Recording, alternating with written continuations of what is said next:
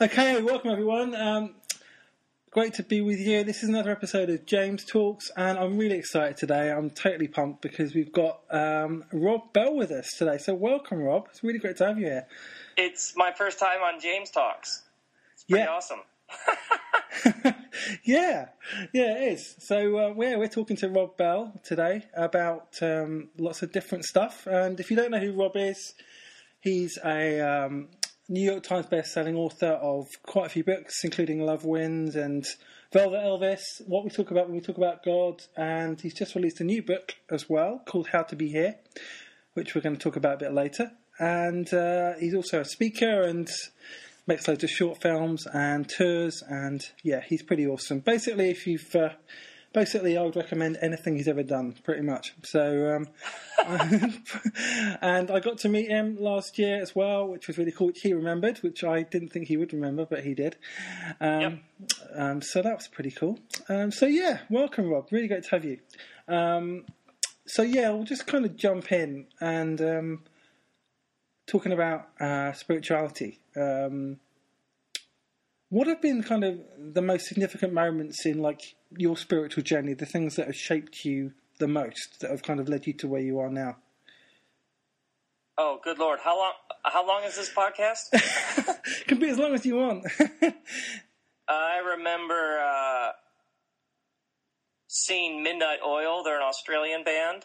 Seen them when I was 18 at the Aragon Ballroom in Chicago, and their songs were about Aboriginal rights and environmental degradation and the triumph of the human spirit, and it was this defiant music calling out injustice and anything dehumanizing, and yet it was also like they blew the roof off the joint. It was just riveting. You know what I mean? It was yeah, like yeah, yeah. it was like the angry prophet, but who put on a great show. And I had never Wow. seen those two things together.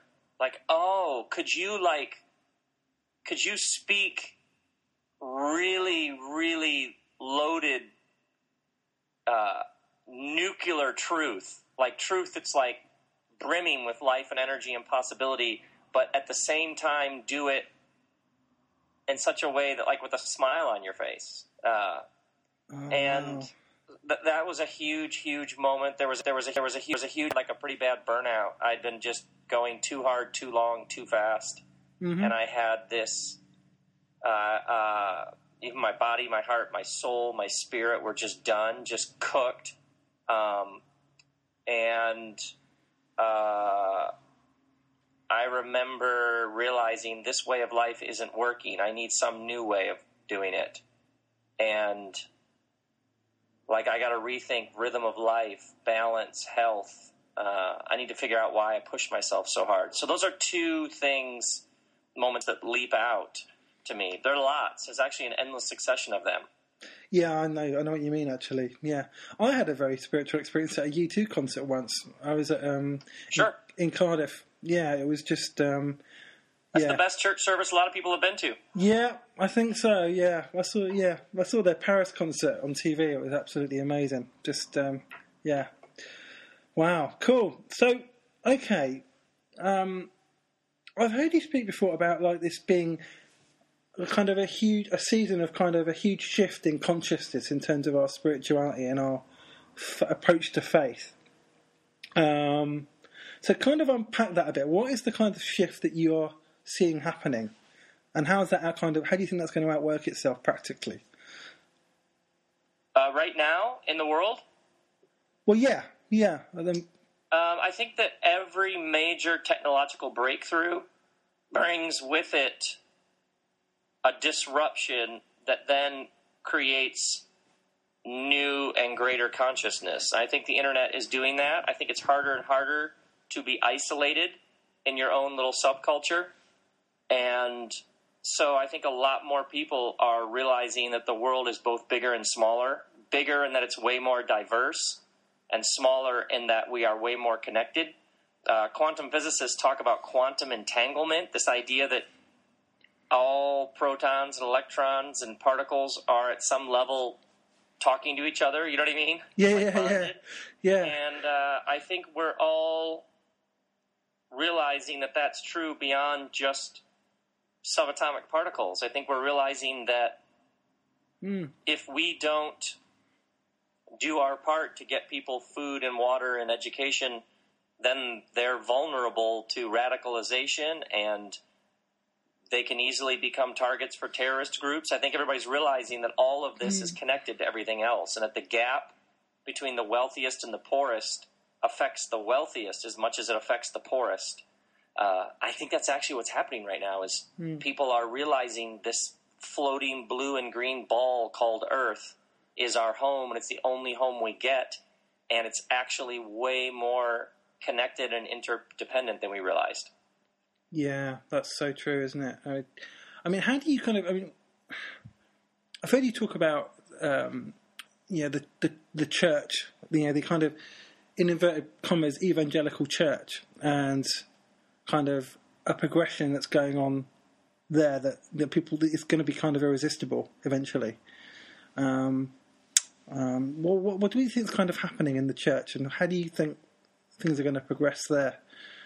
Well, it depends on what you mean by the church, because that's a that's almost like saying the humans. You know what I yeah, mean? yeah, sorry, Um, yeah, it's a bad, bad, anything, bad phrasing. But I do know that people who claim to be announcing good news have, uh, in many people's experience, the people who are announcing, who said they were announcing good news, what they were announcing is that billions of people are going to burn forever in hell. Hmm. And that's not good news. That's a horror story. Yeah, So, and then secondly, lots of people are hungry. Lots of people are in despair. Lots of people are thirsty. Lots of people need education. And I think what you're seeing is a growing number of people realizing if the Jesus message is good news, then it needs to be good news for people who are hungry and good news for people who need to learn how to read. And it's good news for people who need some health care. And uh, that's what I see happening is people rallying together um, and actually working to bring good news to people in very real and tangible ways. And that's really inspiring. So, Yeah. uh, and then I think church is a verb. Uh, absolutely. it's yeah, a, a way of being in the world. It's these people who you are moving through life with. And I think it's a much more fluid and dynamic thing than just a building in an hour on Sunday. absolutely. I completely agree with you. It's it's about it's about community, isn't it? About relationship, about you know uh, meeting the needs of the people that you know that need it. You know, so if there's someone in your community that needs food or whatever, then you know, Yep. get. I mean, like in my community, we have um, a bunch of churches getting together to form this one charity, and this one charity is kind of doing food banks and street pastors and um, and uh, you know meeting other needs in our community, like a women's refuge and stuff like that. And that's just a bunch of like churches getting together to you know serve the community, Yeah. and that's that's church, isn't it? I mean, that's Fantastic. It's fantastic. yeah. Um, okay, so what about you? and What about your kind of daily spiritual practices, or ones that you kind of would maybe recommend to other people as well? Uh, I make breakfast for my kids, and that's a major practice. Because if we make a big, good breakfast, for me, there's something about we did that right. If we did that right, maybe we can do the rest of the day okay. Um, so to me, I think you begin with lower the bar. you know what I mean? Yeah, Like, lower yeah. the bar. Make it something you can actually do. Um, I love reading Rumi, the 12th century Oh, Sufi yeah. mystic. There's Oh, something yeah. about Rumi that uh, opens me up. Is probably the best way to say it. And then uh, my prac- uh, practice, my work practice is I each morning I have a number of things to create. So I write or work on the next talk or work on the next podcast or um, there's a window of when when the juices flow, when the mojo's on, and if I show up and I'm there during that time, things happen. And uh, so it's it's a very very practical sort of just show up and work on the next thing, um, and then I go surfing. And the ocean for me is that's where the whatever's empty gets filled back up. Uh, the ocean has some power to like I don't even know what to call it, um, but it does something to me. So that's what that's some of the practice. Yeah, and then good food. Oh yeah, you can't beat you can't beat good food. I actually tried my first burrito recently, and I couldn't believe how good it was. You, Um, oh, did you say burrito? Yeah, Oh, welcome to the promised land. I know. I was like, because we were rushing to get somewhere, and this burrito place was just around the corner. So we were like, "I'll get some burritos quickly." And I was like, "I've never had one of these." So I grabbed one and I ate it, and I was like, "What have I been doing my life, my whole Right. life?" You know. What have you been doing with your life? and I've got to have funny. got to have more of these. so uh, That's funny. well, I don't particularly like really spicy food, so I don't have the all the peppers and stuff. But nevertheless, yeah, lovely. um, yeah. So um, yeah, okay. So you've just released a new book, um, "How to Be Here," um, Yes. which I've finished reading and is just yeah blew my mind. Um, the end of that, but the end, the end of that, the end of the book as well. The the last kind of section, the stories at the end, when taken in context with the rest of the book about being fully present and all that kind of thing, just um, yeah, makes you look at things a whole different way. So just tell us a bit about the book and unpack what it's about a little bit. Uh, 15 years ago, I hit my head um, doing a backflip water skiing, doing a bunch of backflips water skiing. I got a closed head injury, like you saw in the book. I tell this story about Yeah, it sort of knocked me out, but I, I came to when they brought me home from the hospital, and I, for whatever had happened in my brain with the concussion, I could see my life like I'd never seen it. You know what I mean? It was like giving a, I, I, it was like I got a tour of my life, hmm. and my head, how- however a brain injury works, my brain didn't have energy to think about the future, which is where worry comes from. And it didn't have energy to think about the past, which is where regret comes from. My, my, my brain could only be in the present moment. And the present moment was absolutely unreal. And uh, it was so, it was so good. Um, and I'm like most people. I, at the time, emails and phone calls and work and going here and going there. And for about a week there. It took about a week for the symptoms to go away, but for a week, my brain would only allow me to be in the present moment, and the present moment wasn't just enough; it was more than enough. And it was like it created within me this taste for a better way of living. Like, what would it be like to not be distracted all the time? What would it li- be like to not always be pressured and stressed? And so, in some ways, the book is uh, what I've learned over the past 15 years. Because I realized the world I grew up in taught me how to work hard, taught me how to get stuff done, but I didn't really pick up how to be present to my own life so I wouldn't feel like life was passing me by. So uh, that's what the book's about, and it's almost like uh, here's how to not feel like you're skimming the surface of your life. Here's what I've learned. Wow. Yeah, well, it is good. I can t- testify to that. Um, yeah, definitely. And that one, yeah, one of the, as you, you mentioned, one of the things of the book is built kind of being fully present. Um, so Yeah. uh, yeah, and huge, huge. It feels like almost like it's like the disease of the modern world yeah, is everybody's on their phones.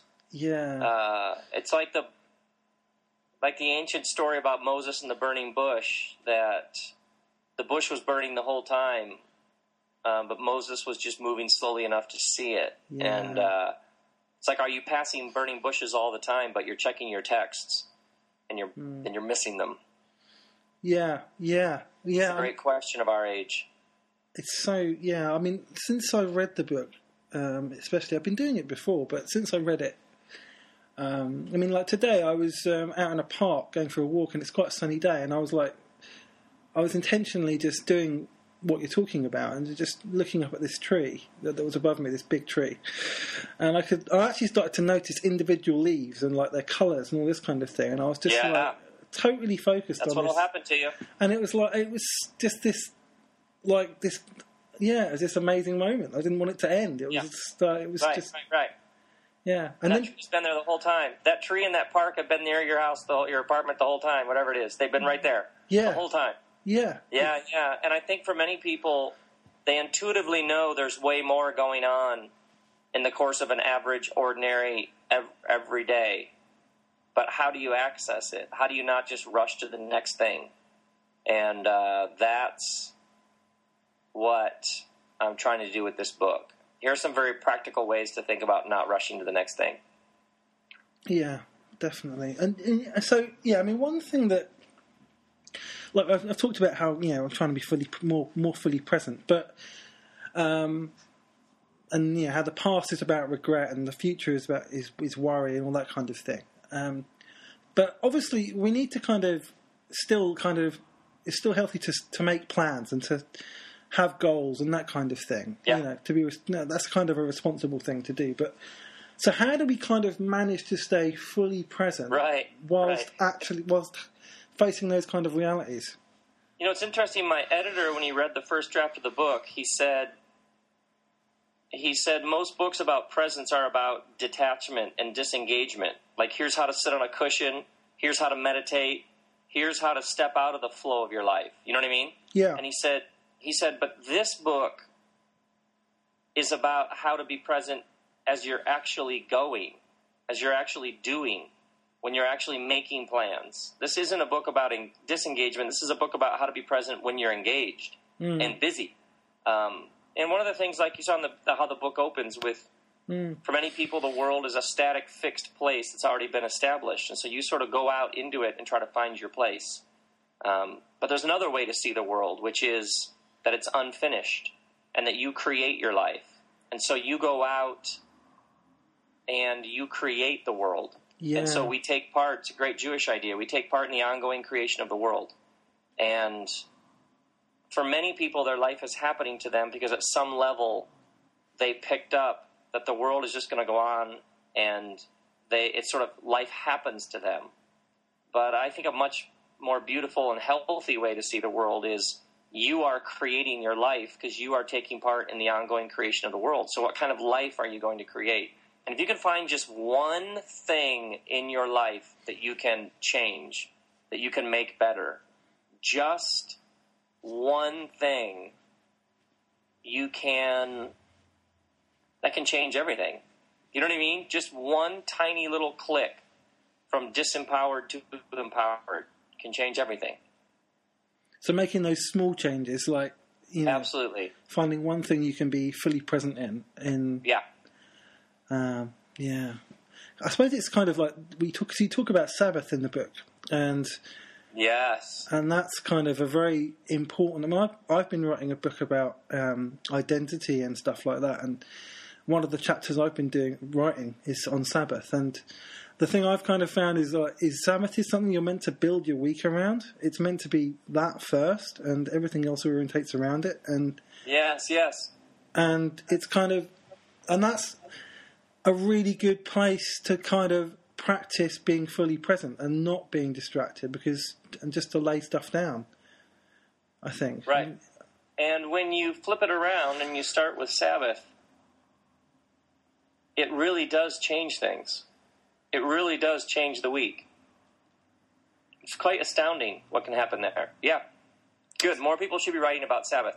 I'm all for it. Yeah, I mean, I did a bit of research as well into the science of it, and it's just like all so clear, you know, that um, yes, just you know, we're kind of designed that way, you know. Mm-hmm. Um, actually, the one thing you mentioned in the book is how um, I think wasn't it about animals in a zoo or something like that, and how oh, so, yeah, there's some there's some people who've written about that. That animals in the zoo, if they're left out on display more than six days, begin to de- demonstrate adverse behaviors. I think that's fascinating. It's just I think that's that sort of thing fascinating. Just how nature's just like it's already built into the cycles of nature that we're not meant to work seven days. You know that we're meant to take absolutely, a rest. Absolutely, absolutely. Yeah. So I mean, kind of, how does that look for you? I mean, I know that you practice Sabbath and you've talked about that a lot, but so how do you kind of? I mean, obviously because you're touring and stuff, and sometimes you kind of speaking on Saturdays, and you said that Saturdays always your Sabbath. So how do you kind of Oh yeah, this tour now that I'm doing, where I'm on Saturdays, we're doing these How to Be Here events. Uh, basically means it was actually this week was hard because it's like flipping the week around. and then making like the middle of the week sort of the step aside and you know what I mean? Yeah. Like make the flip the week around. But that's man, that's hard. I'm sort of having to flip flip everything around and then the weekends are like maximum output and then the middle of the week is when I'm trying to like everything die down. But nobody else is mellowing out on Wednesday. You know what I mean? It's not like all of a sudden emails stop coming on Wednesday. So uh, I'm all screwed up right now. I'll figure it out, but man, it's frustrating. I suppose that's, that's what happens when you change your rhythm, though, isn't it? I mean, it's right? like- Because yesterday and today, I was like, okay, just land the plane, like just check out. But yeah, so that's one of the huge things I think for people when they realize their life is completely out of whack, and they Hmm. try to sort of. Uh, when people try to sort of rearrange their life, is you have to just give yourself tons and tons of grace. You know what I mean? You have to be so easy on yourself yeah, you have to be uh, you have to just relax um, and just remember that you're learning you're making adjustments. And when you do end up kristen and i my wife and i have this language spinning. When things start spinning you have to mm. just stop yourself and be like okay so apparently i'm too busy or i'm not sticking to my rhythms or something and just just relax. It's a gift. So just remember that you're going to endlessly be tweaking it. Yeah, Yeah. yeah, absolutely. And talking about giving yourself grace, I, I, I my um, my first book um, is which is coming out in a few months is about grace, and um, that's one of the chapters that I think I've put in is you know giving ourselves grace because we're not, just allowing for the fact that we're not perfect and that we're not you know we don't have infinite amounts of energy and we can't do everything. Um, I think that's really really important. So um, yes yeah, yeah. Um, so you know, we live in a kind of culture which is kind of results focused. You know, um, success, kind of your own values, often comes is tied to numbers. You know, it's tied to money Yeah. and followers and viewers, whatever. Um, and you know, I'm kind of, and I see that a lot in writers groups that I'm part of. I see that a lot talked about. Um, you know, and I've I, I- I've always kind of said that it's doing the work you have to do which matters, the work that's kind of in your heart that you care about. Um, and then you have to kind of like surrender the result, you know. Um, but I've I've had times where I've released work that's not done well, and you know, and I've had this kind of perspective of it doesn't you know, it doesn't matter the result doesn't matter that's not why I did it. But nevertheless, there's still that little thing inside of you. It kind of feels a bit hurt and still feels a bit rejected. I don't know if, if this is if you've been through this, but how do you kind of deal with that? Like, I don't want to feel this way about my Sure. uh, about a failure, but something inside of me does, and I need to do something with that. Uh, well, there is the full spectrum of human experience, and you have to let yourself respond to experiences however you're responding. So, grief, joy, loss, lament, happiness all demand expression. And uh, you made something, you poured yourself into it. First off, the joy is in the work because you can't control the outcomes. So, part of the work is something compelled you to make that and at some level you find your joy there. You find your joy in the fact that you got to make it. Secondly that's very real. Uh, it's very real possibility that it, there may be no response to something. And i've had a number of things i've done that were just nobody cared. And i spent so much blood sweat and tears making it. And uh, that's just part of the experience. And I think if you can surrender on the front end, if you can work to find joy in the making of it, then you're in a better place if no one cares. Um, and if somebody does respond, for me, uh, I mean, this book that just came out, you saying something kind about the book just means the world to me. It just is overwhelming because it was enough of a joy to make it. Because that was that was what was in me, and a good reception is just it sort of blows me away. There's this line in the scriptures about grace upon grace, and uh, you do make things because if you're making things because you want to help people or you want to share it with the world, and it doesn't have the response, then sometimes there's just grief in there. Oh, that isn't what I thought it was going to be. And sometimes you just have to face the fact that you had a bunch of assumptions that didn't turn out to be true, and that's uh, almost like a death. You know what I mean? It's like almost Yeah. like a it's almost like a, a funeral. Like I had this idea and it was alive in me, and then it died. Um, but Yeah.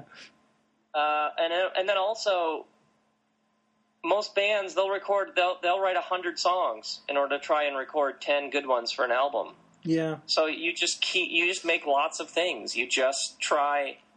You just if if your work is, especially in work that's considered more creative, you make lots and lots and lots of things, knowing that some of them no one will care about. And there's always the chance if you make lots of things, at some point it it may you may strike. It may be the right thing in the right place in the right moment, and um, you're all the more grateful. So the experience you had where it didn't go where you wanted it, let that then when you do make something that somebody does appreciate, then appreciate it all the more.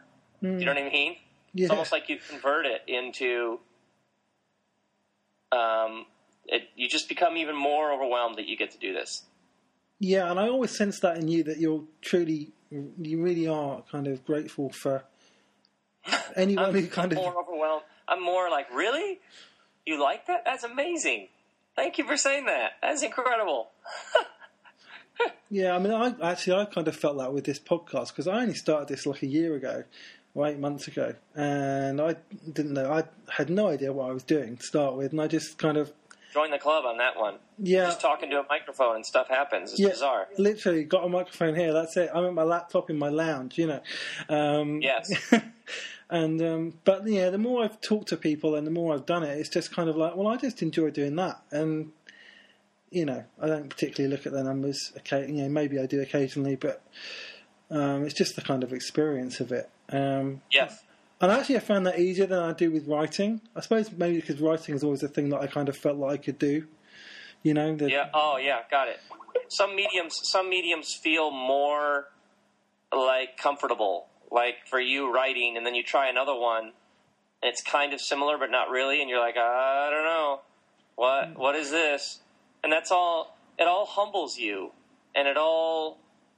Uh, Yeah. It's like you're st- the power of it is no matter how much proficiency you have in one area, you switch to a different medium, and you still have to start over and respect the the way that medium works, and that's really good for the soul. yeah, Good to like have that wide eyed sense of I'm just trying to figure this out, just tweaking, just turning some knobs here, trying to see how it works. yeah. Um, that's like really good for the soul. It makes you feel alive. It, it reminds you that you're a student. Absolutely, yeah. And I found that with coaching as well. I didn't ask to start coaching other writers, but I started doing it, and I loved it. I absolutely Oh, loved that's it. great. And literally, I, I like you know didn't get paid for it. Didn't you know? No, hardly anyone knew about it. But just seeing that person um, thrive and grow and find themselves and stuff was just like the biggest buzz ever. You know, and I still get a buzz from it now. So um, yeah, I think that's true. Um, so I mean, we've already kind of touched on this, but kind of how do you kind of keep because obviously someone kind of who's kind of more high profile like you are like there's always there must be that temptation around you even if it's not from yourself um, to kind of impress or please people you know or that so kind of somehow your income comes from this and whatever. Um, so how do you kind of maintain that kind of integrity and authenticity in in what you do and in your life as well Every single thing I've ever done because I was trying to impress somebody was awful. It was a mess. I felt terrible, and it ended up being just complete rubbish. So, somewhere along the way, the only thing that works is this ruthless integrity to just keep asking, what's the next thing to make here? What's the next thing that's in me?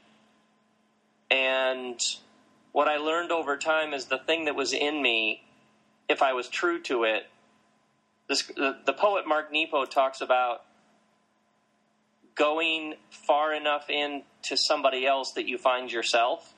And the inverse of that is true. You go far enough into yourself and you begin to find the universals. oh Um, wow. and. Uh, what I've discovered, like how to be here, I was literally just telling stories and naming what I've learned. You know what I mean? Yeah, yeah, It's very particulars. I tell very particular stories in the new yeah. book Yeah, there's lots and of sort of there, what yeah. how that helped shape me and what I learned from that. And if you go far enough into it, the particulars take you into the universals. I'm now somehow I'm now connecting with you on the other side of the planet.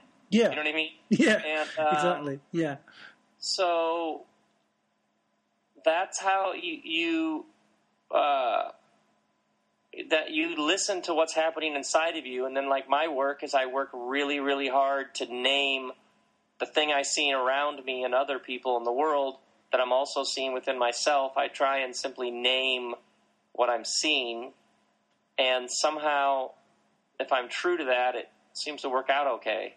It's very, it's it's ruthlessly hardworking and pragmatic, and it's also incredibly vague and mysterious yeah, yeah, at the same time. yeah, I, I, Uh, yeah. But when people are like, you know, I, I just I, wa- I don't know what to write about. I'm just wondering what people are interested in hearing about. I, I don't. I, I cannot relate to that. I I got way too much stuff in me, so I, I cannot relate to that. Yeah, I know. It kind of breaks my heart when I see writers who are kind of putting out there like, "What do you think I should make next? What do you know? What would you like me to write about? What would you, you know?" And they call it kind of, um, "Oh, I'm trying to build relationship with my readers, or I'm trying to um, serve my readers better," you know. And I kind of get that logic, but I don't. But I kind of think it's sacrificing a bit of integrity. I think it's like just make what what you want to make. You like don't kind of like yeah, it seems people. like the way that you build a relationship with your readers is they read you because they are interested in what you have to say. So what do you have to say? exactly. uh, yeah, I know. It's just common sense, isn't it? Like to me, anyway, um, and to you, obviously, as well. But yeah, I just because I've got. I mean, I've got like I don't know how many books in my head have I got. I think I've got. I'm writing. Well, I've, I've got one just about to come out. I've got. I'm writing one. I've got Right, another, right like two or three in my head, and a and a and like a script as well. Idea for a script for something, you know. And I'm going to make those whether people want to hear, whether people want me to make them or not, because they're Right, just in good. me, you know. And that's and that's what I tell to people all the time about writing. It's like you know, because I've I had writers come to me and say, "Oh, I feel like a failure because I'm not making money," and Yeah, and that's something I talk about in the book. There might be something you love, but getting a paycheck for it might ruin it. yeah, I remember Like you, that. you're yeah. you, putting paycheck weight on the shoulders of something you love may actually rob it of its joy in your life. And that's a really important thing because there's this weird thing out there. If you love it, then you should get paid for it. And that's not true. And, you know, there's this guy, well, if you love it, then you should go do X and somebody should pay you for it. Um, but that might actually ruin it. If you had to wake up in the morning, if you had to wake up and produce writing, fresh, original writing, you might suddenly despise it. It might be a, you know, a chain around your neck. So I think these are really important things to talk about with people. And you might need a crap job that takes no intellectual ability, that you just show up and you get paid so that you have all this pent up energy and creativity so you can go do the other things you need to do. yeah, That's how some people do it. You know what I mean? Like some people, yeah, uh, how you work this out will be how you work it out. It'll be your path, and it may it'll be look different than other people's paths. But um, sometimes you just need to keep the food on the table and the lights on, and you have a job that does that, and that's great, fine, good. Now you're free. Now Yeah. you can like really do something. yeah, yeah, absolutely. Um, I especially say this to pastors, like mm, you realize that if you did something else and got paid for it, then in your church you could say and do whatever you want. You could literally Hmm. go wherever spirit was taking you. Um, yeah, and that's probably what the people in your church want anyway. That's why they're there. Is they're like, let's go. yeah, Um, and when you're like, I don't know, if I say that, I might lose my job. that you've instantly um, now you're not free, and nothing's more dangerous than somebody who's free. Yeah. Oh, totally. That. Oh man, that's that's incredible. Because we're such a we could be such a slave to our paycheck, can't we? You know that because it pays our bills and puts food on the table and whatever. You know we can. Yeah. It's easy to get kind of caught up in fear, isn't it? Like to to kind of say, well, I better not go quite there because I might not make mu as much money, or I might Yeah. have to, I might lose my job, that kind of thing. And I have friends who are writers who have written massive, massive books, like hmm. millions of copy books, who kept their day job and wrote in the morning and the evenings just because then their writing was free. They were just free to go wherever the writing took them. Mm. And they literally would wake up, write, go to work, come home, um, write some more, write a bit on the weekends, because that job created this foundation and stability that then gave them the freedom to just write whatever they needed to write. Yeah, that's And uh, so I think sometimes for people, if you're supposed, your path will unfold, but if you're waiting to do the thing, just start doing it now, however you can do it. Do it in the margins of your life. Do it late at night. Just do whatever little bits and pieces you can. And it may lead somewhere, but you, you have way more power right now to create your life and to do the things you want to do. You have way more power than you realize right now. Yeah, that's true. I, I, I love that. I always t- actually some one, some one thing I always say to people is look at what you're already doing. You know, kind of listen to Yeah. your life, kind of thing. You know, because you might be doing something in your job, like as part of your job, which you love, um, and you didn't even realize you were doing it. Like like you said, like you know, if you're a pastor and you quit kind of serving, like being paid by the church and go and work in Starbucks, you'll be a pastor, but you'll be in Starbucks. You know, And they Um, have better health benefits, yeah, yeah, at least in the States. yeah. I don't know what they are. I don't know what they are here. Um, um, yeah, that's true. Um, and what am I now? Where where can I go with this? Um, yeah, let's, let's do a couple more. Yeah. Um, so, so how many kind of, so how many books have you got in your head at the moment? What what's what's kind of next for you? Uh, there are four that are. I'm actually looking at my computer right here. There are four that are all outlined, and uh, that I'm that are pretty solid. Like I like, and one of them's written. One of them's fully outlined. One of them is actually fully outlined and mostly written. Uh, and one of them is yeah. So there's four there, and then there's like uh, one, two, three more past those that are just rough outlines and ideas. It's kind of maddening. Wow. It's actually right now I'm looking at it like stay calm. It'll all get done. Relax. Seven, seven books, man. That's exciting. Um, yeah, but Crikey. they take a long time to sort of. The gestation period takes a while, so a couple of these that I'm looking at are years away. They've got to sit for a long time, and they just sort of Yeah. they sort of marinate, they sort of mature. It's like planting something in the ground. But I, but I, I've got a couple of them are like past. It's almost like you have to do it, or it's the window closes or something. I don't know what it is, but yeah, that's how it works. It's bizarre. Yeah, yeah. That happened. That's what happened with me. Like I've got, I've got loads of folders on my computer with book ideas and book, and then I just kind of anything that comes into my head, I just write it down. Which Yeah, you have put, to. put it in the folder. You know, I mean, the book I'm writing now has been blood of been in the works for a couple of years, probably.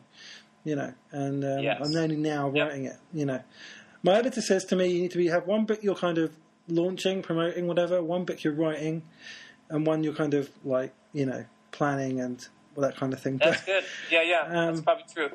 Um, and that's kind of a because I'm still all new at this. This is all kind of new to me. I've never published a book before or anything, so the whole publishing world is like not me at all. I'm just kind of like I just want to make the stuff, you know. Yep. I just want to write Right. the work. Um, yeah. So, I mean, if there's one thing you could say to bring hope to people on their journey, like if you could just pass on one thing to people who are maybe people who are listening to give them hope, what would what would you say? Oh, when I talk about hope, I always begin with death. You're going to die. You're going to die. You're only here for a little bit. And all of the fear and worry about things going wrong, things will go wrong. People will break your heart. You'll lose money. There will be days of despair. So, you do have today. And you do have this moment. And you do have tremendous power right now. You can be grateful. You can take a deep breath. You can try things. Life is difficult enough. You might as well be trying something that fills you with curiosity and wonder and hope. You, you know what I mean? You're yeah, gonna, yeah, yeah. You're gonna die, and yeah. The problem is we all pretend like we're not. Like everything, we're going to be here for a long time, and whatever you do, don't do that because that might not turn well, or you might lose money if you do that, or people might not understand if you do that. They may not understand if you do exactly what you're doing. Like if you're living your life trying mm. to protect yourself from heartache, it will find its way to you one way or another. It might as well find its way to you, and when it finds you, you're doing something that you love. You might as well, the whole thing's a risk, so you might as well take a risk in an interesting direction. Um, the power of the skull in art and religion is that it reminds us that we're all going to die, and the power of that is yeah. that you do have life right now. It's like your friend dies of cancer, and at the funeral, you realize that could have been me. I should do something with my life. Yeah. Live your life like that right now. And there are very, very few guarantees, but you can right now decide I'm going to actually live. I'm going to actually do something with yeah. this. And if I fall flat on my face, I will fall flat on my face doing something that I was enjoying. Yeah. And that's when things get interesting. Yeah. That's actually a way of living. You you might actually in the end do some you might actually have a good time. Yeah. If so, you begin with there is an urgency. There's an urgency to the book. Like you create your life, you're creating it right now. So create something that actually brings you some life because there's always the chance if it brings you some life, it might bring some other people some life. Yeah, absolutely. Oh man, that's so good. That's so good. And yeah, I got to say, this book is it really is amazing. Um, no, that's so that's so kind of you. Um, it really, it, you know, it's kind of just that being fully present, just that idea. That last couple of chapters, just I just keep reading it because it just uh, keeps like so good. Thank you. That's what I want to be doing. I want to notice the sky. You know, I want to notice the, the yeah. leaves on the trees. I yeah. want to, you know, that kind of thing, and just like because yeah. it. You I want to see the ocean. Yeah, well, I can't see the ocean from here, unfortunately, but um, I'm in the middle of London. The proverbial but, ocean. Yeah, um, but um, yeah, I know what you mean. But um, yeah, so Thank you, Rob. That's just my been pleasure. So First good time on James Talks. Good times. Yeah, hopefully, it's not the last. I'd love to have you back. And uh, maybe I'll see you next time I'm in London. There might be some plans in the works. Who knows? Yeah, that would be awesome. I was going to ask about that actually. Yeah, so you're coming to London. That's awesome. We'll see. Uh, um, we're working on some stuff. We'll see. But I'd always love to come to London. Cool. Well, thanks again, Rob, for coming on. It's been such a privilege to have you on here today. Uh, really, really grateful. It's been so inspiring, so encouraging. I'm really, really grateful. And uh, I know that everyone listening, you'll have been, I'm sure you've been just as inspired and encouraged as I have today. Um, so if you want to check out Rob's work, if you're not familiar with it, go to his website, robbell.com. There you can find uh, information about all his books. You can find out about his tours, um, his videos, his short films that he's done, his podcast, which is called the Robcast. And if you want to see him on his current tour, you can go and get tickets at that site as well, and I definitely recommend that. Uh, having seen Rob live, he's just awesome. Um, and yeah, grab his new book, How to Be Here. Uh, that's available now um, wherever books are sold, basically. So um, I read that in three days. It would, it's been life changing for me. So go and check that out. And yeah, so take care, everyone, and we will talk soon.